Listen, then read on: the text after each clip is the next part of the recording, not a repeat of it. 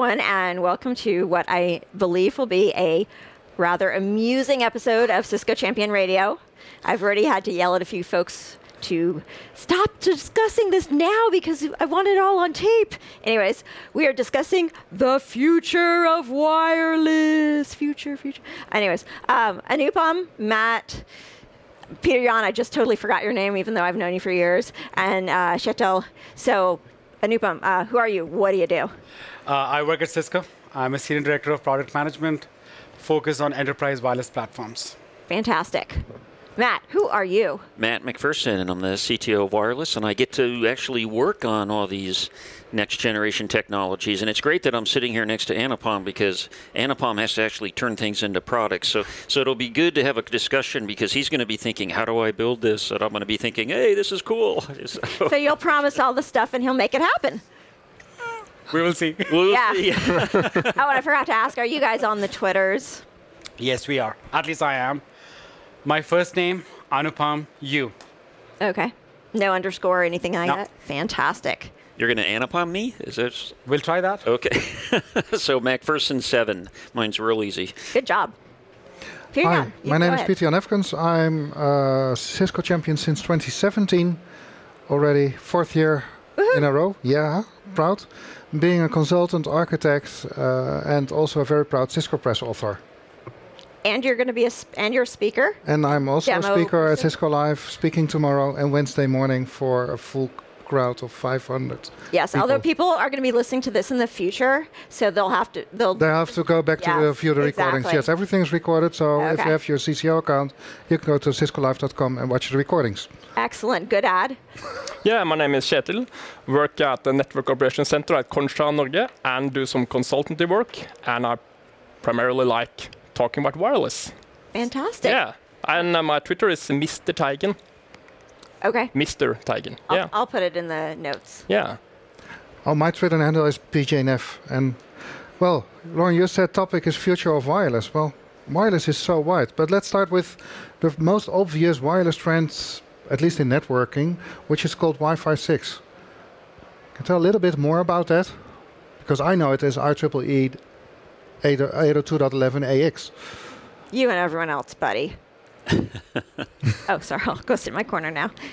So let's talk about Wi-Fi 6. So you know, it's interesting to actually think we're on the sixth generation of Wi-Fi. We didn't used to think about it that way. We had all the other acronyms like AX, AC, and The standards. and going on back, right? Actually refer to it as the as the standard. And you know, it's if you look back over time, every time we came out with the next generation of Wi-Fi, we talked about how great that generation was and what types of capabilities it would add. But what I would say about Wi-Fi 6 is that it's quite revolutionary. And the reason I'm saying that is because even down at the lower layers, even down at the MAC, we're talking about now implementing this next generation of radio technology known, known as OFDMA. All previous generations OFDM, this generation now capable of doing OFDMA, and it's it, it's particularly interesting because guess what? 5G is also based on OFDMA. Ooh. So when we start comparing some of these technologies and we start to see some of these overlaps, it makes for, I think, actually better synergies than we've ever had before. So Wi-Fi 6, great new technology from the foundation up, more capable than what we've seen in the past, and I think we have some pretty high expectations on it. Yeah, and, and of course it matches the requirement or the trend. Well, it's a fact. The primary connection factor in an enterprise network is wireless. At least in my experience. I don't know about you, Kjetil. Yeah, of course. But uh, now I didn't uh, uh, hear that the last question you had. But um, so uh, we can. Uh, I, ha- I just have one adding a question about the AX after about OFDMA.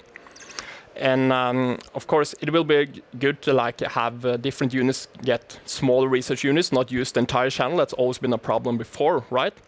And because the AX standard is not completely done yet, it will probably be a bit different how the AP will calculate how much a resource unit a particular client will have. So I'm thinking about how are Cisco different from others, uh, and um, about how they deliver, deliver resource units to different clients. And I'm also really interested in seeing this in best practice, how this will be when you're talking about tens of thousands of AX clients, and see if the clients are smart enough to take like a small RU when there is small amount of data. Uh, so I would like just to knowledge me more Sure. about this. Sure. Yeah, sure. I Let's, let's think it's about- very so- interesting. So, so yes, So, Matt, before you go into the technical details, I want to come back to that question about Wi Fi 6 for a mm-hmm. second. yeah, We talked about feeds and speeds, right? And Matt talked about OFDMA, which I think is the cornerstone of a lot of good things happening with Wi Fi 6. And then you've got things like target wake time and BSS coloring. But one of the things I'm excited about in Wi Fi 6 is the re- resurgence of 2.4 gigahertz, right? If you look at uh, 11AC, that band was forgotten. And we have seen a lot of IoT technologies coming in on 2.4 Yeah, that's true. and you had channel 1, you had channel 6, and you had channel 11, right? And the noise floor was so high that you did not really see being 2.4 gigahertz being uh, usable a lot. So while feeds and speeds will happen with 11x, I'm excited about that. For me, the IoT and the 2.4 gigahertz band coming back together, I think is going to do a lot of interesting things. It truly allows you to relegate IoT, which is so, does not require a lot of feeds and speeds, but does require range, can go to the 2.4, 5 gigahertz for your uh, other technologies. And in the future, when 6 comes in, that gives you like pristine spectrum. So I think there is a space for everything in Wi-Fi 6. Yeah? And we'll come back to the question that you yeah, asked. but uh, th- that one's interesting. About that, you bringing the 2.4 gigahertz back. Every time I heard that, I like get like a shiver in my body, because uh, st- because still. Uh, to this day, there will be always some interference between old uh, units. So, like I walked like Right. a survey once, and I can see like 40 different BG routers. And even though we have target wake time, we're going to bring 2.4 gigahertz back to the IoT. Uh, they will still have to listen and be uh, interference by old Yeah. routers because we you can change all the routers in your building, but if you have neighbors like a housing compartment with thousands of uh, people, they will have old routers and they all have to listen to them. Or so even with BSS coloring, if the almost doesn't support it, it will not work. So Yeah. we, it will take some years before I will truly And, th- love then, 2.4 again. and then also- with time. you, you, yeah, also take into account the clients. I mean, I, I have a smart home, I have a thermostat at home, and that's only 2.4. Yep. So it's really following the old standards. So I can have a very nice, nifty uh, AX or Wi-Fi 6 AP. I still need to support those old, nasty uh, B uh, standards. No, this is going to be a journey. You're absolutely right. It's not going to happen tomorrow. And you could get creative about some of these things. And I shouldn't say that, but you could do static assignments. Not a good thing. I understand Yeah. that. But I think at some point of time in the next couple of years, as you start seeing a bigger percentage of clients coming on the 11x bandwagon, and as you guys know, as chipsets become more prominent, the cost goes down. You'll start seeing some of this come in IoT. It's, it's a given. So I agree with you. It's not going to happen tomorrow, but over time, 2.4 gigahertz is going to become usable. Would, would you And be I- able to do an estimate in how much time, months, years? We're talking about the future, man. I know Yeah. that. That's why I'm asking. how it- concrete is the future? The, the still, but, but the, the place I live now, there's almost none uh, 2.4 gigahertz nearby. So uh, yes, I have um, a Meraki access point. I have a Cisco access point. I have like a little small lab, but I primarily use 2.4 gigahertz because the, it covers the entire room, and I have like 70 megabits upload and download, and it's no interference by nobody. I You use disabled it. 2.4. 2.4, yeah, it's really I- hilarious, but I completely disabled 2.4. but, but it's nothing nearby because I just wanted to try it because I never lived in a place where there's no 2.4 interference. I, so um, from neighbors, which is fortunate. Which is fortunate. So I'm gonna I'm gonna address a, a couple of questions that I that I think that came up because Anupam is making a great point about the resurgence of 2 2.4, and I think that there are a lot of devices, especially wearables. To your point, I think we'll use 2.4 because it's becoming available again as people move into five, and as six becomes six gigahertz becomes available. I think what's going to happen is that you'll you'll see that that there'll be lighter and lighter demand on 2.4. But I wanted to bring out another aspect of uh, Wi-Fi 6 uh, around OFDMA because you started to touch on it Yeah. when it comes to scheduling, uh, which I think is a very important aspect of OFDMA. Is not only are you scheduling, and not only is that scheduling controlled from the AP, which means you can now manage multiple devices that used to just start talking on their own in previous generations. Now you can actually manage when they talk, is very important. And the second aspect of that, OFDMA allows you to actually schedule in the frequency domain, which you were not able to do in the oh. past. And so, as we know from analysis, many packets that go over the network are small packets. And what happens is that you get this transmission opportunity in Wi-Fi, and then when after you use that opportunity, then it's it's up for grabs for anybody, and then you transmit again, and then you, you try to get another opportunity. And so for any packet or any flow, it eats up that whole opportunity, that transmit opportunity, that TX op. But in reality, you're not using anywhere near as much of that TX op as you could use. So Wi-Fi 6 going in the frequency domain means that you can get multiple conversations all into that same transmit opportunity. What does that mean? You're not vying for the air interface nearly as much. So if you can do multiple conversations simultaneously in every trans- transmit op, then the only time that you contend for the air again is for that next transmit op. But that does require all clients on that AP to be AX, isn't it? Um, no, it doesn't. So what you can do is you can mix AX and AC and N together. Now, you're, I understand what you're saying is that so that doesn't require everything does AX, but you're saying do you lose the benefit of AX when you have these legacy clients? And that was a question we absolutely wanted to answer. Uh, Cisco has a SIG or a special interest group that's doing a dive down on Wi-Fi 6 and its behavior, and we. Com- what we're doing in the SIG is we're looking at a couple of things. One is what happens with Wi Fi 6 when it's in with these other legacy technologies. And also, since 5G and LTE LAA is now coming into 5 gigahertz, what happens when Wi Fi 6 is in a channel with 5G? Or LTE, so and and is it That- fair, right? That that was a very big fight a couple There's of years ago. There's a very big fight, and, and some of these things are still going on. But let's talk about the easy one. The easy one is when Wi-Fi is with Wi-Fi, Wi-Fi 6 with the previous generation. And you know what's interesting? is we did this testing and we ran a lot of this modeling and simulation, what you find out is that Wi-Fi 6 actually gets the lion's share of the bandwidth.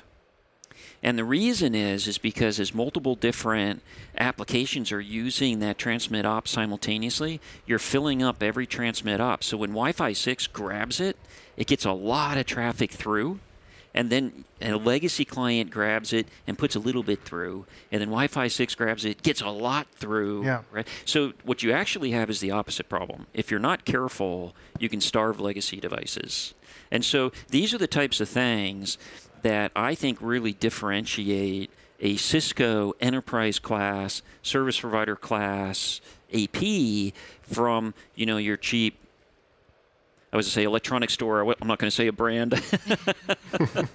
AP that's not doing these types of things, right? So I think that's one of the things that I think is very important to realize is that Wi-Fi 6, um, although it'll be interrupted by other devices, will still get a lot of benefit even when it first comes out in mixed environments.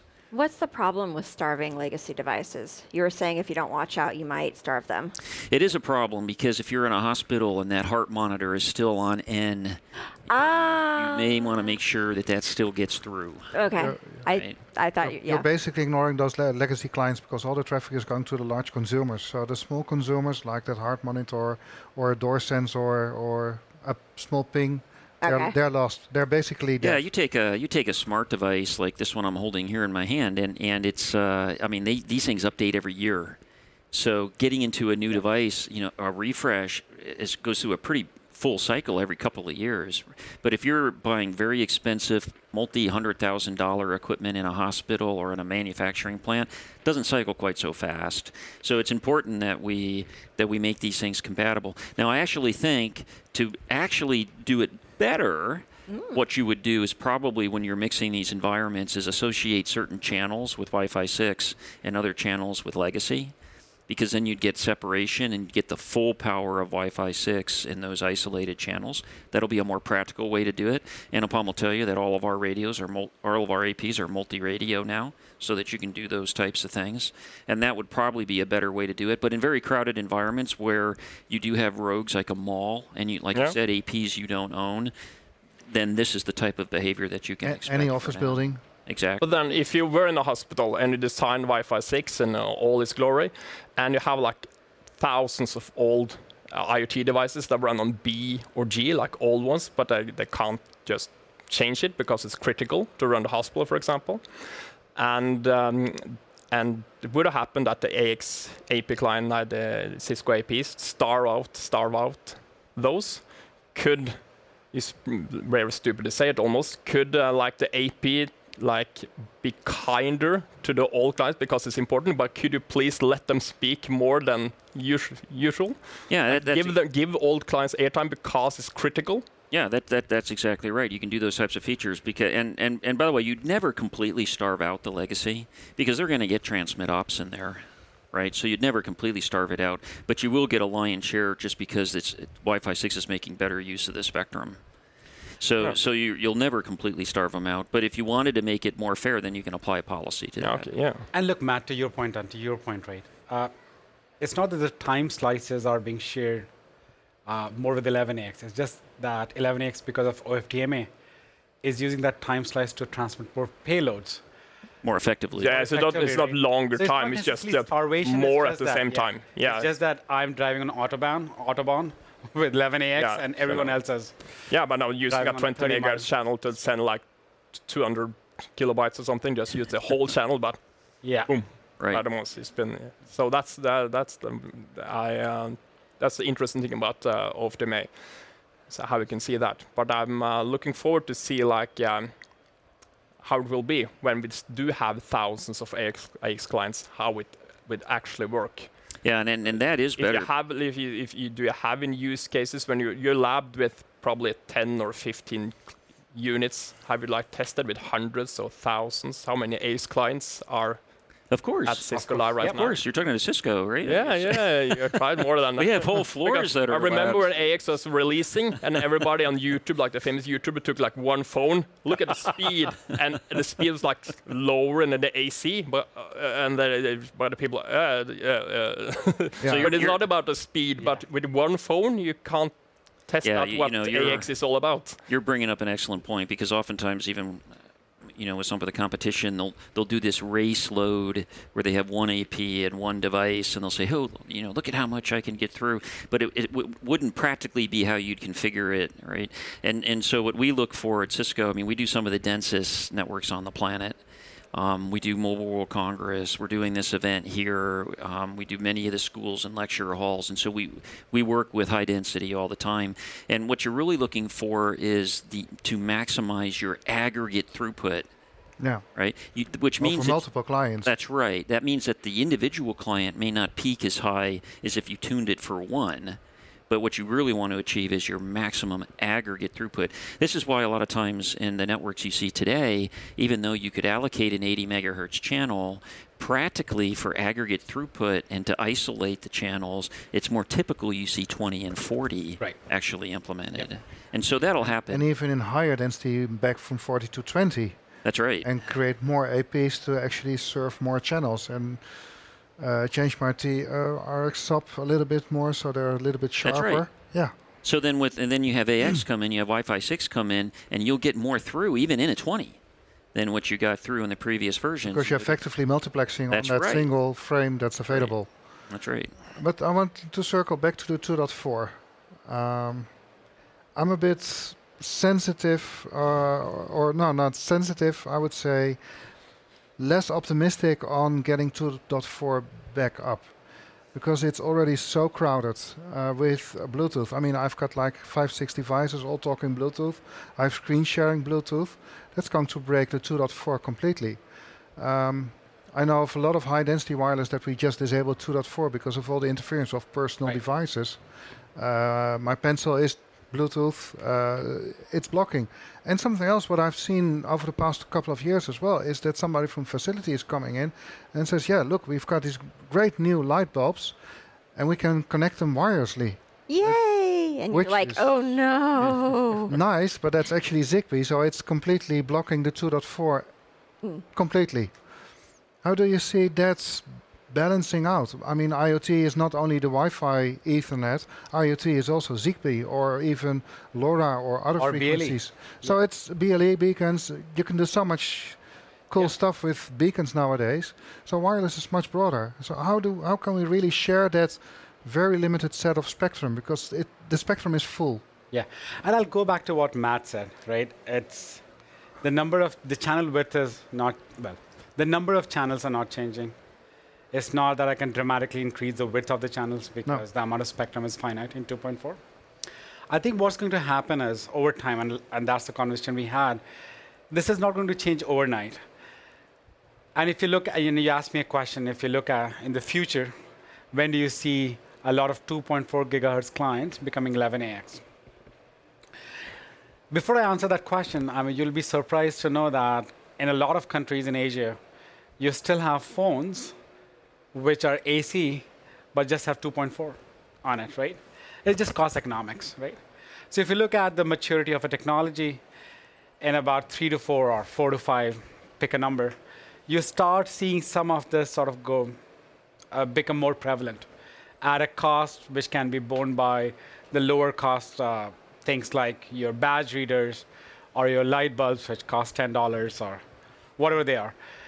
And if uh, so, before I answer that question directly, when we have done simulations, right, and this has got nothing with 2.4, 11ax versus non-11ax, we started seeing some of the benefits of throughput and higher density kick in when the client ratio is about 30 to 40 percent 11ax, and I see that same rule coming to 2.4 as well. When you start seeing a higher density of clients, which is 11ax, it will indirectly benefit the BLE, the ZigBee, and the legacy clients as well. You know why?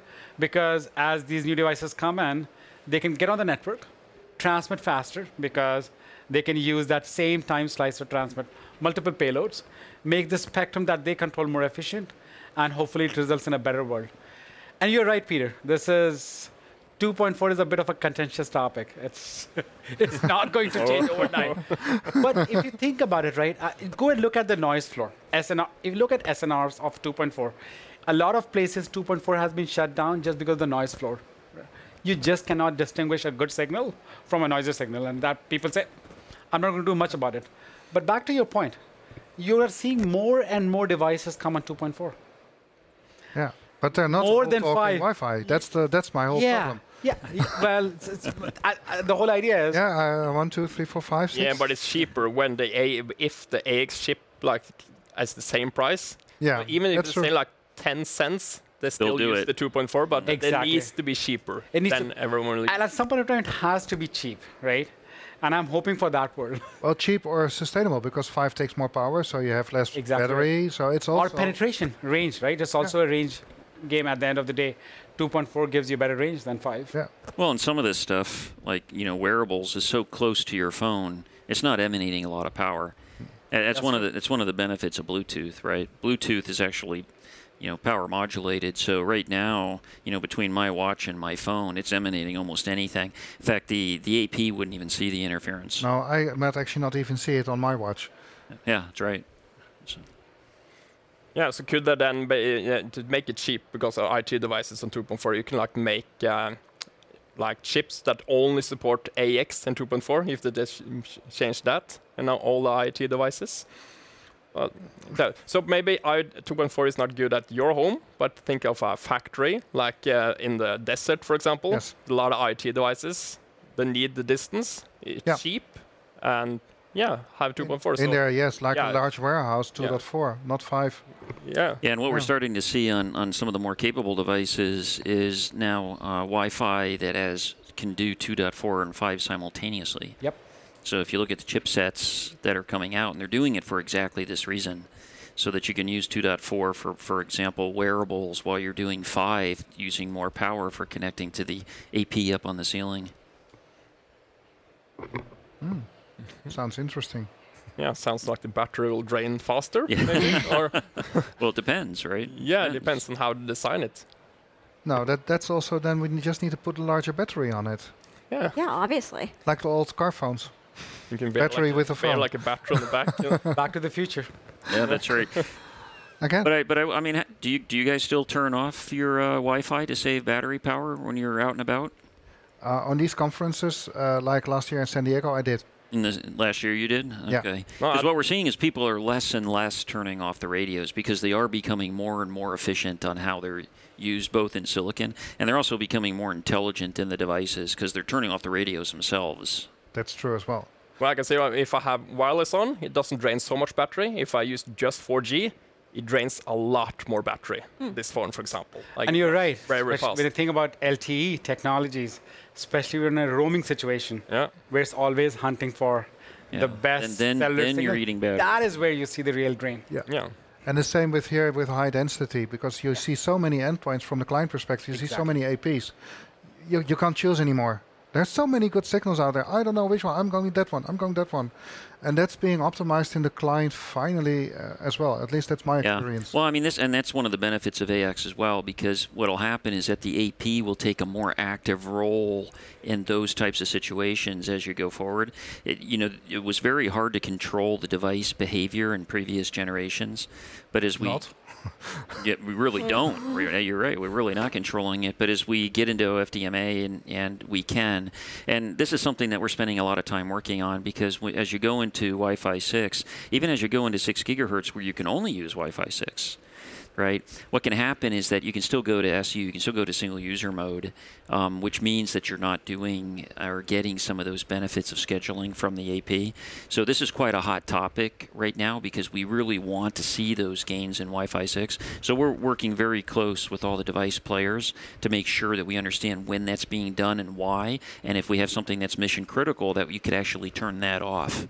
So again, you know, the fact that Cisco works so close with the different device manufacturers means that we can produce a better environment by implementing that intelligence on both sides. And to Matt's point, uh, without going into a lot of details, normally when he when wants you see a- details. He wants details. when you see an issue with a client, the first thing you always blame is the Wi-Fi network, right? You always say. And when we're doing this testing, uh, when we had a few Wi-Fi 6 clients and we had the other clients being Wi-Fi 5 or even beyond, or even older, we saw behavior where the clients were not working very well. The Wi-Fi 6 client was not working very well with the Wi-Fi 4 or 5 client, and that was causing issues in the wireless network. And if we hadn't really seen that, you'd have you'd have rolled out a product that sees those issues, and eventually, the AP gets blamed. So, what are the benefits of just soaking in and doing that testing interoperability with all the vendors out there? Has helped us solve interoperability issues just not between the client and the AP, but also between clients. Yeah. And the good part is we can get all parties on the same table and help resolve a lot And of that's the same information is again used in assurance from DNA Center Exactly right. to show which clients are actually sticky, Right. like the famous sticky client, right. Yeah. And which we're helps troubleshooting as well. That's right. So we're constantly looking and improving these protocols, and you- of course, everybody—I shouldn't say everybody, but a lot of people are using 11R, K, and V now. So what what is the best next neighbor? What is the best AP to be connected to right now? And how do you cause a disconnect? And so we're looking at those types of technologies and how we can improve them. But I will say one additional thing as well. Uh, what we see is a lot of optimization in OFDMA and scheduling in order to optimize that air interface. And what Cisco is doing, that's one step beyond that, is connecting it to the upper stack policy. So think about that. You might have some mission critical applications that you would prefer were queued and went on the air first. So now, if, if you can take your upper stack policy on what's important to your business, and you can influence the OFDMA scheduler towards that, now you can actually implement mission critical type applications. And this this becomes very important because this was something, you know, a lot of people complain that Wi-Fi is not very deterministic. And what we're seeing by applying these types of techniques, we can actually be very and, deterministic. and then with sharing that information with the two largest smartphone manufacturers on the world. That's right. You can, as a developer, again use those in, that information to get your mission critical application. That's right, and and and, it, and it's a bi-directional exchange. So we're Yeah. providing information down to the device. The device is providing its current experience back to us. We use that in machine learning so that we can then turn back around and automate a more optimized network. And you may say that, well, how much? Come on, how much do you really get? With machine learning, what we're finding with OFDMA scheduling and with spatial reuse, that we're seeing that we can decrease delay by 200 percent Ooh. and that we can grow throughput by over 50% using the same spec. Wait, Using the same spec. dumb question. If you're de- decreasing delay by 200%, does that, do you mean it just actually goes faster than it was before? Um, that, mean- like that, that means the in time? turnaround time is faster than it was before, right? So if so, if it took, you know, I'll, I'll toss out some numbers. So if it took 60 milliseconds before, you know, now we can do it in 10. Okay. Okay. That's not 200%. I had to do the math. Yeah, I was head, like, you know? would, it- be That's a little bit too Negative. opti- That's optimistic That's a Okay. little, allocation. Yeah, but that, that back to that, that long question I had before that you actually answered that in a way because when you talk about that, you, that Cisco works closely with enterprises like, for example, Samsung and other um, products, right?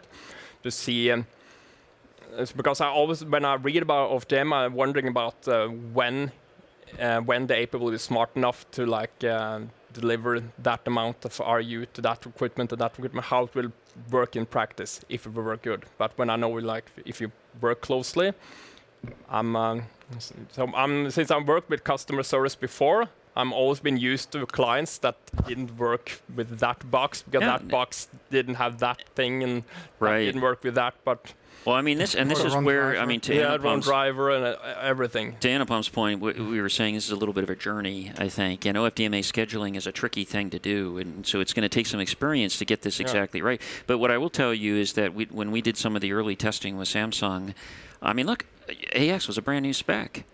I mean, there were different areas where we read the spec different than they read the spec. Oops. And this is not atypical. This happens all the time in engineering. That's normal in standard, It, right? it, it's pretty common, you know. how, how did you implement the standard? And we found over 66 critical bugs that would have our customers would have been ex- had experienced had we not done that interoperability ahead of time. So the fact that we had these chipsets, the fact that we had these phones, the fact that we could do this interoperability, we could do the measurement on the throughput and the scheduling and the delay means that we can give the customer a much better experience when these products are released. Yeah.